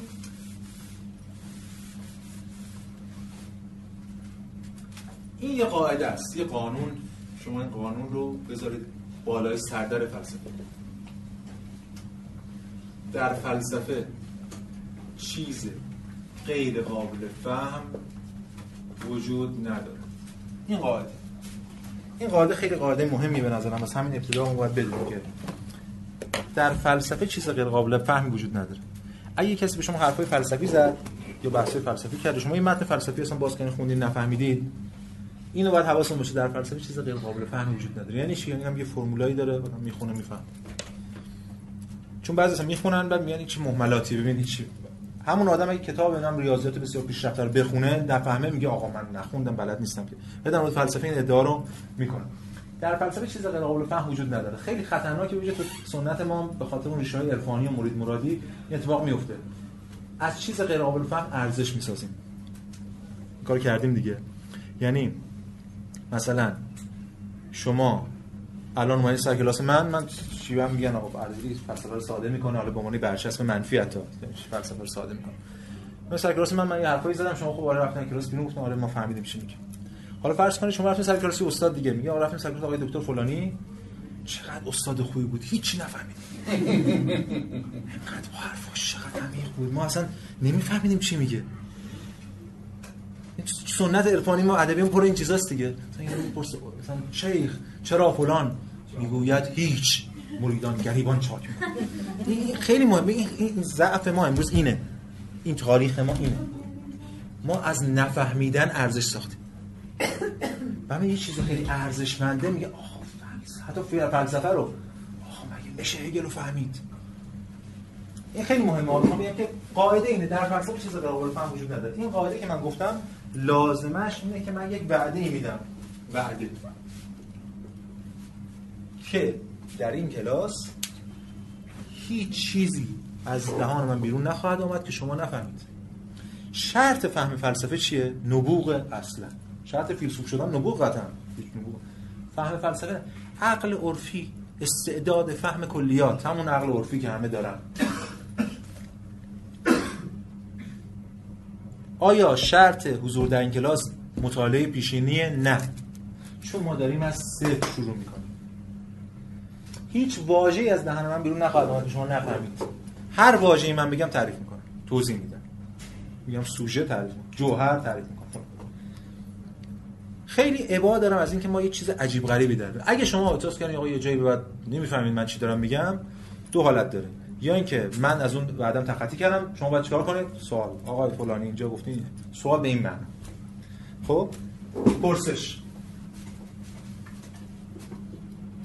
پرسش برای اینکه چیزی نمیفهم وقتی دیگه که نمیفهم آ اینو گفتین یعنی چی؟ توضیح. دقیقاً به همین معنی یا بعضی موقع هنوز البته سوده ولی بعضی موقع نقد. این نکته که شما گفتین به نظر من غلطه. به این دلیل به این دلیل. اونم من وارد گفتگو میشم. اما این فرق داره با دو تا چیز. ابراز فضل. مثلا یارو من گفتم الان ارسطو 6 ماه پیش تو گوشه جدول روزنامه یک بعد اون حتما الان بیاد بگه به همه که آقا من ارسطو میشم اینو من اصلا اجازه نمیدم. یعنی ضد کلاس ضد فهم حالا می‌تونه تو خب،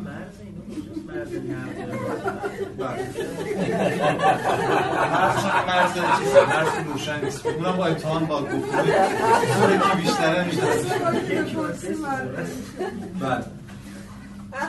یکی اینه یکی هم سواله ولی بی ربط یعنی برای که سوال پیش میاد واقعا. مثلا من دارم در مورد مثلا ارسطو صحبت می‌کنم. این استاد این چه ارتباطی داره با اون بحث تو هایدگر سوالا ولی ربطی نداره منم میگم خیلی ممنون. سوال شما ربطی نداره. جواب نمیدم. بر نخوره. ببینید قرار ما اینه دیگه. ببینید ما نمی‌خوام چیز عجیبه حتی اینا هم همه همه کاری که میگم توجیه دارم می‌کنم.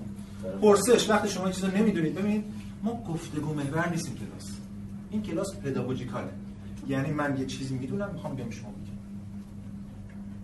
اگه کسی می‌خواد اومده این کلاس گفتگو کنه واقعا جاش این کلاس من رو میگم در مورد مخاطب این کلاس که چه کسانی مخاطب این کلاس نیستن. برای که بتونم مثلا ادامه ندم. وقتی نفر میگم آقا من نفهمیدم چی گفتی؟ آقا سوال؟ جواب میدم. و قرارم گذاشتم که همه چیز قابل فهم بشه. یه موقع است نفر میگه آقا نقد یعنی این نکته که شما گفتی اینجا به درست نیست. یا مثلا این نکته میشه اضافه کرد. بله من دانش مطلقی ندارم مثلا در چین تفاهمی هم ندارم.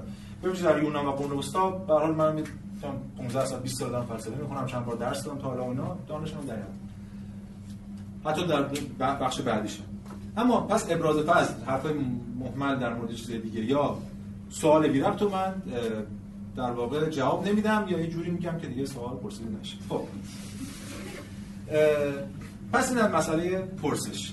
خیلی نکته مهمیه. یعنی ما باید بتونیم با هم دیگه این تعامل پیش ببریم که اون قاعده رو حفظ کنیم. که شما بعد از یک سال دو سال سه سال احساس می‌کنه هر متن فلسفه کاملا می‌خونید می‌فهمید در جریانید چون چیزی خارج از این که نیست.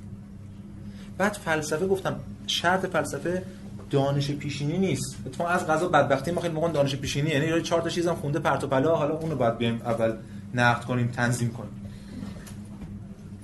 شاید اولا داشتن یک عقل متعارفه یعنی همین چیزی که همه دارن. و ثانیا عزم و جدیت. یعنی مثلا من میام این کتاب معرفی می‌کنم بریم بخونید این کتابو دیگه. این نکته هم توی پرانتز من بگم. ببینید هدف از این دوره این است که امکانی فراهم بشه برای اینکه شما فلسفه بخونید. نه اینکه من رفتم خوندم و شما پول میدین که من اون چیزی که خوندم تعریف کنم. این بی نیاز نمی‌کنه مخاطب رو از فلسفه خونده. هدف این که من یه چیز فضایی فراهم کنم که شما برید کتاب بخونید مبانی مبانی منابع اصلیش رو بخونید در اون صورت شما اون عزم رو دارین که بتونید به سمت فهم فلسفی پیش برید. ولی نکته بسیار مهمه که خارج از اینجا هیچی نیست. یعنی فلسفه من فلسفه رو نخبه گرایانه نمی‌بینم. ببینید این که در فلسفه چیز غیر قابل فهم نیست به این معنی است که فلسفه رو همگان می‌فهمن. همین الان. ببین در ریاضیات هم چیز غیر قابل فهم نیست. این به این معنی است که همه الان ریاضی باز کنن می‌فهمن. نه بعد بعد این مسیر رو طی کنن تا بهش برسن. فلسفه هم این مسیری داره شما یه سری مبانی داره منطقش رو می‌فهمید بعد به قضیه واقف میشین. ولی چیزی خارج از این نیست. ببین چیزی نیست که بگم و تو ندانی مثلا. این خیلی مهمه. یعنی و تو ندانی نداریم تو فلسفه. اون مال حوزه دیگه است. مثلا عرفان بعضی از حوزه اصلا ریشش توی با راست پیوند خورد حالا وارد بحثا خواهیم شد. این به معنی است تو فلسفه همه چیز همین الان روشنه برای خود من یا برای نه اینجوری نیست واقعا. فلسفه بر رفتن با راست فلسفه در مرزهای رازه دعوای موتوس و لوگوس دائما. ولی غیر قابل فهم نداریم. چون هر چیزی به بیان در میاد قابل فهم قابل تحلیل قابل نه. خب.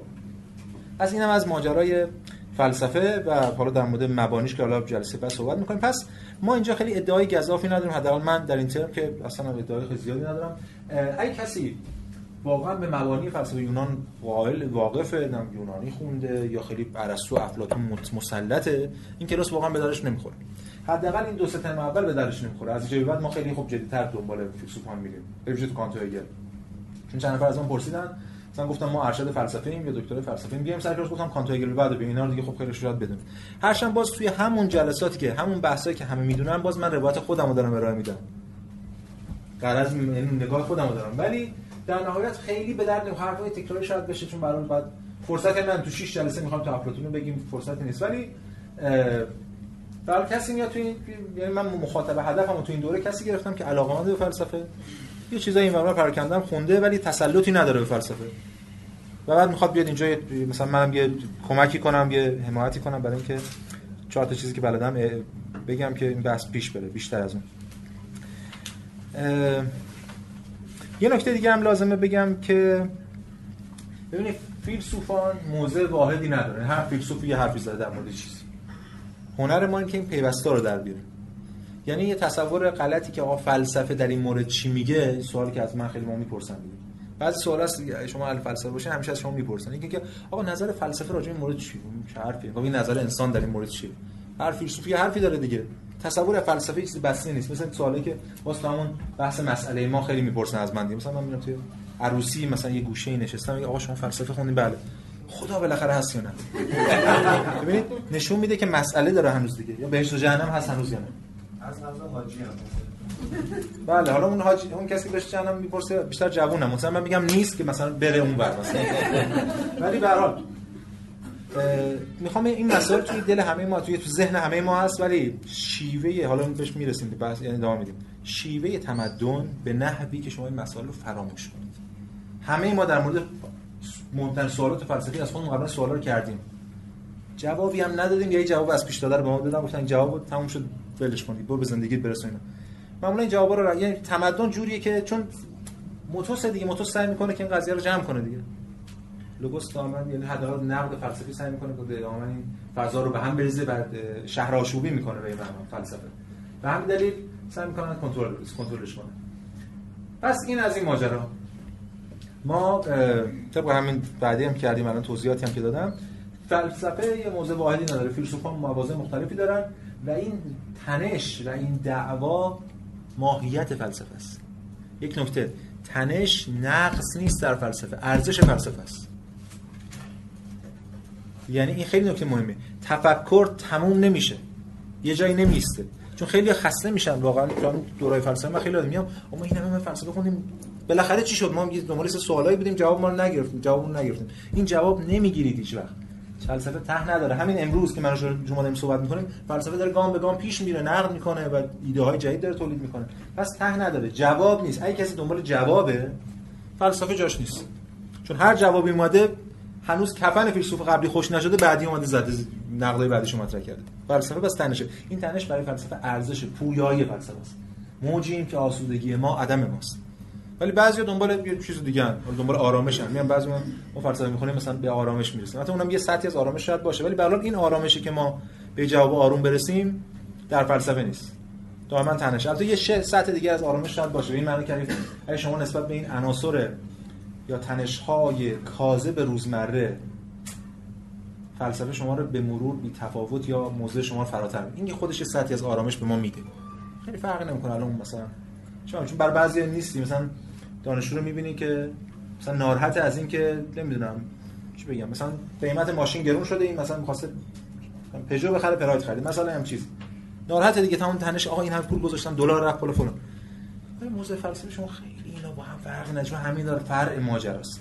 این یه سطحی از آرامش میده البته. اما فرق داره اون آرامشی که ما به یک جواب نهایی برسیم و نمی‌دونم کاملا به یک آرامش راکت بخوایم برسیم در مورد جهان. خب دیگه من منابع معرفی می‌کنم. بخش اعظمی از منابعی که معرفی می‌کنم در حین تدریس. یعنی منابع میارم اینجا بهشون ارجاع میدم. سیستم حالا کسانی که سر من بودن می‌دونن که سیستم من خیلی ارجاع محوره یعنی هی میام میگم مثلا میگم ارسطو گفت سری میام ارسطو می‌خونم از روش. یا فلانی گفت سری میام می‌خونم از روش. به خاطر اینکه یه واکنشیه شاید میگم افراد کنم من ولی یه واکنش اون سیستم منبری که فلسفه رو درس میدم مثلا دو ساعت حرف می‌زنم بدون ارجاع. مثلا میگم که ارجاع بدم که حداقل یه مبانی در واقع متنی هم داشته باشید یا مستندات هم اما در هر دوره هم یک دو منبع اصلی معرفی می‌کنه مثلا در همین دوره که ما از هفته آینده هفته آینده که گفتم تعطیلش من یه سفری هستم هفته بعدش که به این فلسفه یونان می‌پردازیم یه منبع اصلی معرفی می‌کنم. امیدوارم که این منبع پیدا کنیم. کلیات. تاریخ فلسفه یونان مال ادوارد تسولر ترجمه دکتر حسن فتحی نشر حکمت اینم کتابش. این کتاب در واقع کتاب اصلی و بیس این ترم و ترم بعد ماست. یعنی ترم پاییز و زمستان. فرصت می‌کنه تو این دو ترم بخونید. اینو و خیلی کتاب خوبیه. یعنی مدت ها ما با متن انگلیسی این سر کله می‌زدیم این خوشبختانه سال 95 ترجمه شد. دیگه ما اینو معرفی می‌کنیم. کلیات تاریخ فلسفه یونان. ادوارد سولر ترجمه حسن وطی نشر حکمت خب این از این ماجرا. پس این منبع اصلی. ولی کلی منبع در حین در واقع خود درس ارائه میدم. هر مخاطبی منبع شناسی خاص خودشو داره این شاید بعضی مخاطبا علاقه من باشن زودتر برن متن اصلی بخونن. من میگم کدوم متن افلاطون مثلا بهتره ارسطو کدوم بخونیم فلان. بعضیا هم تفاسیر دوست دارن بخونن. ولی یه نکته خیلی مهمه اینم من بگم ابتدا که نظر خودم رو دارم میگم. من مخالفم که ما بیش از حد نه به صورت معقول بیش از حد بر متن اصلی تکیه یعنی میگن آقا شما یونان بخونی؟ باید بری یونانی یاد بگیری. تا یونانی بلد نباشی نمی‌تونی افلاطون درس من کاملا مخالفم. اونم چه بهتر کسی بلد باشه اونم در یه سطحی اگه شما بخواید متخصص افلاطون بشین و آثار افلاطون رو ترجمه کنید خب چه بهتر که از یونانی برگردونید یا حداقل با یونانی مقابله کنید منم یه نیمچه نصفه گرامر یونانی چهار تا کلمه یونانی اینا رو بلدم مثلا کام اینا رو تو متن اونم مثلا می‌خوام بگم. ولی این که ما حتما باید یونانی بخونیم بدونیم تا وارد فلسفه وگرنه نمی‌تونیم بفهمیم که حرف مهملی چون فلسفه داریم می‌خونیم نه ادبیات. فلسفه علم کلیه علم عقله. ما عقل یونانی و عقل ایرانی داریم. اگه همچین دایی داشته باشه کسی خب من حداقل مزرنم چون بعضی دارن عقل شرط غربی می‌کنن. من معتقدم عقل یکی عقل یونیورسال جهان شو انسان. ما در مورد بشریت می‌تونیم حرف بزنیم. به همین دلیل استدلال های فلسفی استدلال های کلی هرچند نباید فراموش کنیم که اینا توی بستری شکل می‌گیرن انگیزه های مختلفی دارن رویکردهای مختلفی موجوده که به زمان و حتی به جغرافیا و آب و هوا و اینا می‌تونه برگرده بی تردید ولی فراموش نکن وقتی در مورد ایده صحبت می‌کنم ایده فراتر از این حرفاست به همین دلیل کلی. وگرنه اصلا دیگه فلسفه غرب یه چیز می‌شد ما یه چیز دیگه داشتیم مثلا در اینجوری نیست. اینم تو پرانتز بگم. ببینید حالا احتمالاً می‌دونید خودتون فلسفه اسلامی وقتی ما در مورد فلسفه اسلامی صحبت می‌کنیم فراموش نکنیم که در تقسیم بندی فلسفه در جهان ما دو فلسفه داریم. فلسفه غرب فلسفه شرق. فلسفه غرب فلسفه شرق میشه چین و ژاپن. فلسفه غرب میشه. فلسفه که یونان اومده این مسیر رو رفته و همچنین فلسفه که از یونان اومده و بعد اومده تو جهان اسلام. فلسفه اسلامی زیل فلسفه غربه همونجور فلسفه مسیحی زیل فلسفه غربه چرا؟ چون که اکثر صحبت ها و اصطلاحات و جملات و استدلالات و روش های فیلسوفان اسلامی یونانیه دیگه. فارابی، کندی، ابن سینا اینا که به همه صراحتاً اصلا یونانی هن. یعنی مشایان و عرستویان و حتی سهروردی و مولا صدر میسیم زمین بازی یونان. زمین بازی افلاطون ارسطو تعیین کردن. یه بخشش رفت جهان مسیحی و رفت تو جهان اسلامی. پس ما اینا از هم فاصله اونجوری نداره. ما اینا می‌تونیم توی عقل کلی بفهمیم. پس نقد من حالا استدلال نیوردم. فقط موضعم گفتم که مخالفم که حتما بریم زبان اصلی. مثلا ما بخوایم کیهگور بخونیم حتما باید دانمارکی بدونیم یا بخوایم مثلا چه می‌دونم آینش مکتب کیوتو بخونیم حتما باید ژاپنی بدونیم. من موافق این نیستم. ما می‌تونیم با هدف ما که تو زبان فارسی این مفاهیم رو غنی‌تر و غنی‌تر کنیم. از طرف دیگه من فقط دارم فلسفه درس میدم. یعنی اون چیزی که بعدا بهش خواهیم گفت متافیزیک. فعلا بهش میگه فلسفه. حالا از ارسطو یعنی فلسفه مباحث فلسفی درس میدم. ولی می‌دونم که مباحث فلسفی مص... جدا از مباحث سیاسی اجتماعی فرهنگی دینی نیستن. اینا همه در هم تنیدن. ولی ما متاسفانه یکاش ما یه آکادمی فلسفی داشتیم که همزمان که من اینجا دارم فلسفه یونان میگم اون کلاس بغلی فلسفه سیاسی یونان می‌گفت اون یکی مثلا هومر و هزیو درس می‌داد تو مثلا نقد ادبی چه می‌دونم. چه بهتر که ما می‌تونیم اینا کامل بخونیم. ولی نه من سوادشو دارم بخاطر ما تو فلسفه که خوندیم متافیزیک خوندیم دیگه. یه سرک هم به چهار تا جا کشیدیم ولی فقط نه من سوادشو دارم و نه توانش اینجا وجود داره. ولی خب بعضی ما مثلا همزمان با من آقای احمدرضا آزمون توی انجمن جامعه شناسی داره فلسفه سیاسی یونان از اول شروع می‌کنه. اونم یه دوره چند ساله است می‌تونه اونم بره. فقط فلسفه سیاسی میگه. در مورد سیاست می‌خونه متن ارسطو متن افلاطون در مورد فلسفه سیاسی. موازات اینه. می‌خوام بگم این دوره ها هم میشه داشت. اما من توانش ندارم تو این کلاس این کارو بکنم. گفتم هم سوادش نیست همین که این خیلی دوره گسترده میشه و فرصتش رو نداری. یه نکته دیگه هم بگم. ببین تفکر رو نمیشه آموزش داد. من نمی‌تونم به شما تفکر آموزش بدم. کسی هم به من نده تفکری اتفاقی که برای ما میفته. ما می‌تونیم بستری فراهم کنیم که فرد فکر کنه. فلسفه هم همینه. فلسفه رو نمیشه آموزش داد. فلسفه اصلا قابل آموزش چیزی نیست که بلموس باشه بشه آموزش داد. ما در مورد یه سری بحثا در... ما چیکار می‌کنیم؟ با یه سری مسائل رو مطرح می‌کنیم. واکنشهای متفکران بزرگ تاریخ رو یعنی نوابق بزرگ تاریخ. به این مسائل مطرح می‌کنیم. به این امید که در ذهن مخاطب و در ذهن خود من همون لحظه منم که حفظ نیستم که من دارم فکر می‌کنم حرف رو می‌زنم بخش در ذهن مخاطب یه اتفاقی بیفته که به اون میگن تفکر به اون میگن فلسفه. پس فلسفه فلسفه نمیشه حفظ کرد نمیشه جزء برداشت فلان. اون چیزی که بهش میگن فلسفه اون اتفاقی که تو خود مخاطب می‌تونه بیفته. و این به نظرم خیلی کلیدی باز ما جلوتر بریم اینا روشنتر میشه با شیوهی که من سعی می‌کنم ارائه بدم بحثمون. خب اینم از منابع پس گفتم یه منبع اصلی و حالا در طول ترم وارد بشیم می‌بینیم که منابع مشابهی هم در کنار این بحث ها هم بهشون ارجاع میدم. میارم سر کلاس مثلا معرفی هم می‌کنم. در مورد ترجمهش صحبت می‌کنم در مورد خود منبع. و اینکه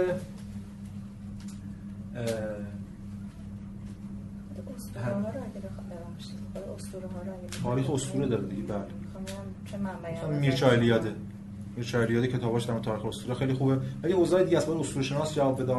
دکتر ستاری هم که اینجا جلال ستاری خیلی معرفه چند سال کار کرده کتاب خوبی داده این حوزه. بازم میشه منابع مختلفی گفت. اون اونم این منبع شناسی مستقله. ولی میشه علیاده برای شروع خیلی خوب. حالا چون چون شما اینو پرسید اگه کسی بخواد یونان رو همزمان من اینو درس نمیدم.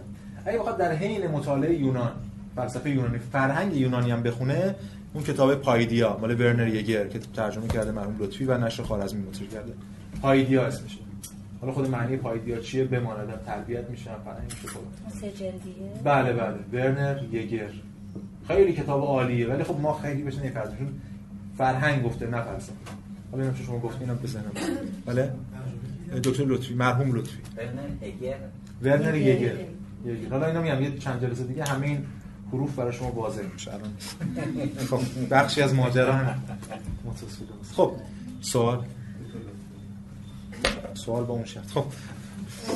چیزی که شما نظر فلسفه گفتین که مثل موجود زنده نمونه.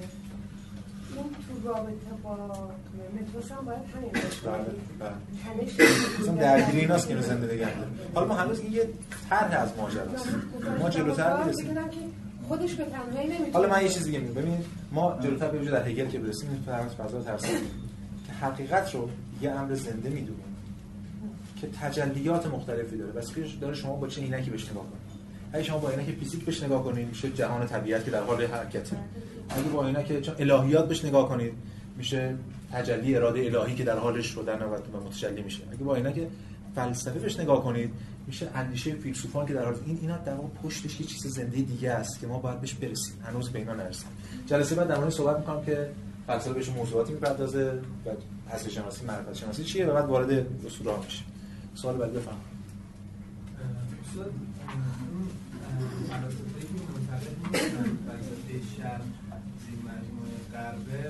من نگفتم شرق و زمین غرب نه فلسفه اسلامی زیر مجموعه. غرب. زمین داره. فلسفه اسلامی ها نه شرق. چین و ژاپن رو نمیگم اسلامی رو. بله خب. اونا دقیقا حرف درسته داره. خودشون بپرسن. ما همش افلاطون ارسطو دیگه. چون ابن سینا بدون ارسطو افلاطون؟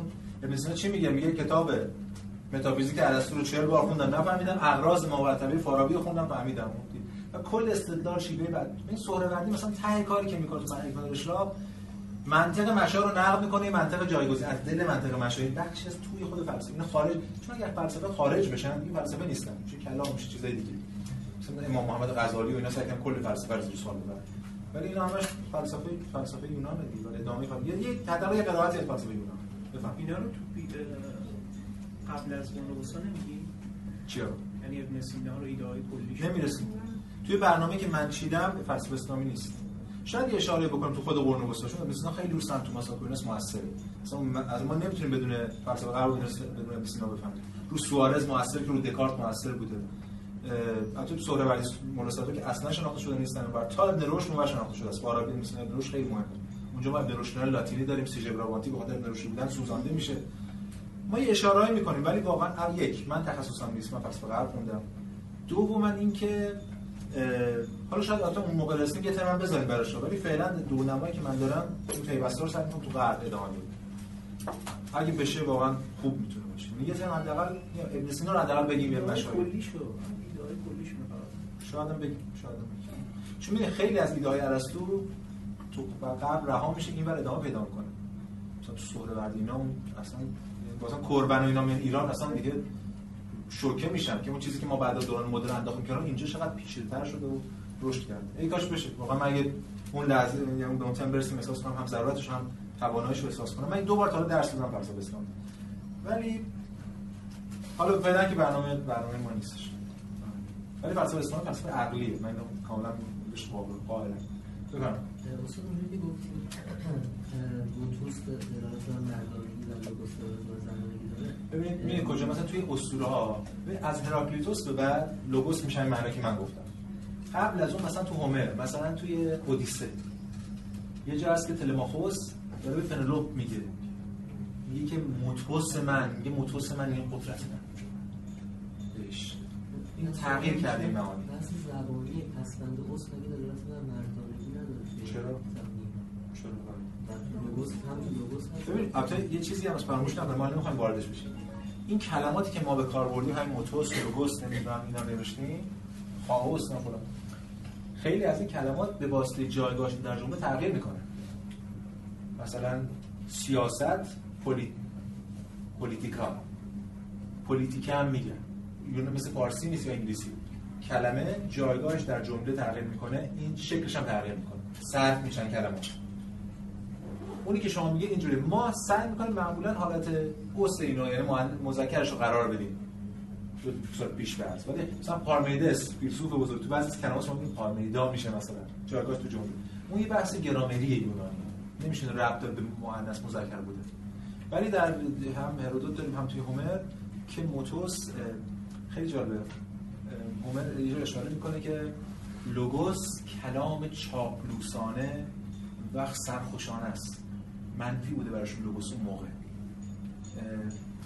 اگه بخوام بهتون کد بدم با یه نگاه نیچه‌ای میشه فهمید که من میگم اخلاق بردهمان نیچه میشه تحلیل کرد. چون لوگوس میاد خودش رو غالب می‌کنه برای موتوسا که نماد قدرت رو نفی کنه. ولی خیلی بحثش خارج از این کلاس به بحث ما نداره خب خسته نباشید. تا این اه، عقلانی کردن و این جدال بین میتوس و لوگوس. موتوس میتوس اشتباهه. چون وای رو وای رو تو انگلیسی فقط وای می‌کنی موتوس. تو تو, تو یونانی اوپسیلونه موتوس. موتوس و لوگوس. الان جهان الان. جهان هنوزم این ادامه داره. یعنی اسطوره رو چجوری تعریف بکنی برسیم به جهان امروز. من در موردش صحبت. خوبه چون باید بهش برسیم دیگه. ولی میشه نشون داد مثلا امروز هایدگر. هایدگر متقدم که از تو زمان می‌نویسه. بعد هایدگر متأخر در مورد شعر صحبت می‌کنه. این دوباره موتوس داره غالب میشه. به لوگوس به اون تن این درگیری حتی من تمایز موتوس لوگوس رو خودم قبول ندارم. این تمایز بخش آموزشی داشته برای که جلسه رو با شروع کنیم ما خیلی از این مرزا رو بعدا باید رد کنیم. به خاطر اینا یه چیز اولیه بود برای که حرفا می‌تونم چیزی بگم که شما مثلا وارد بحث بشین.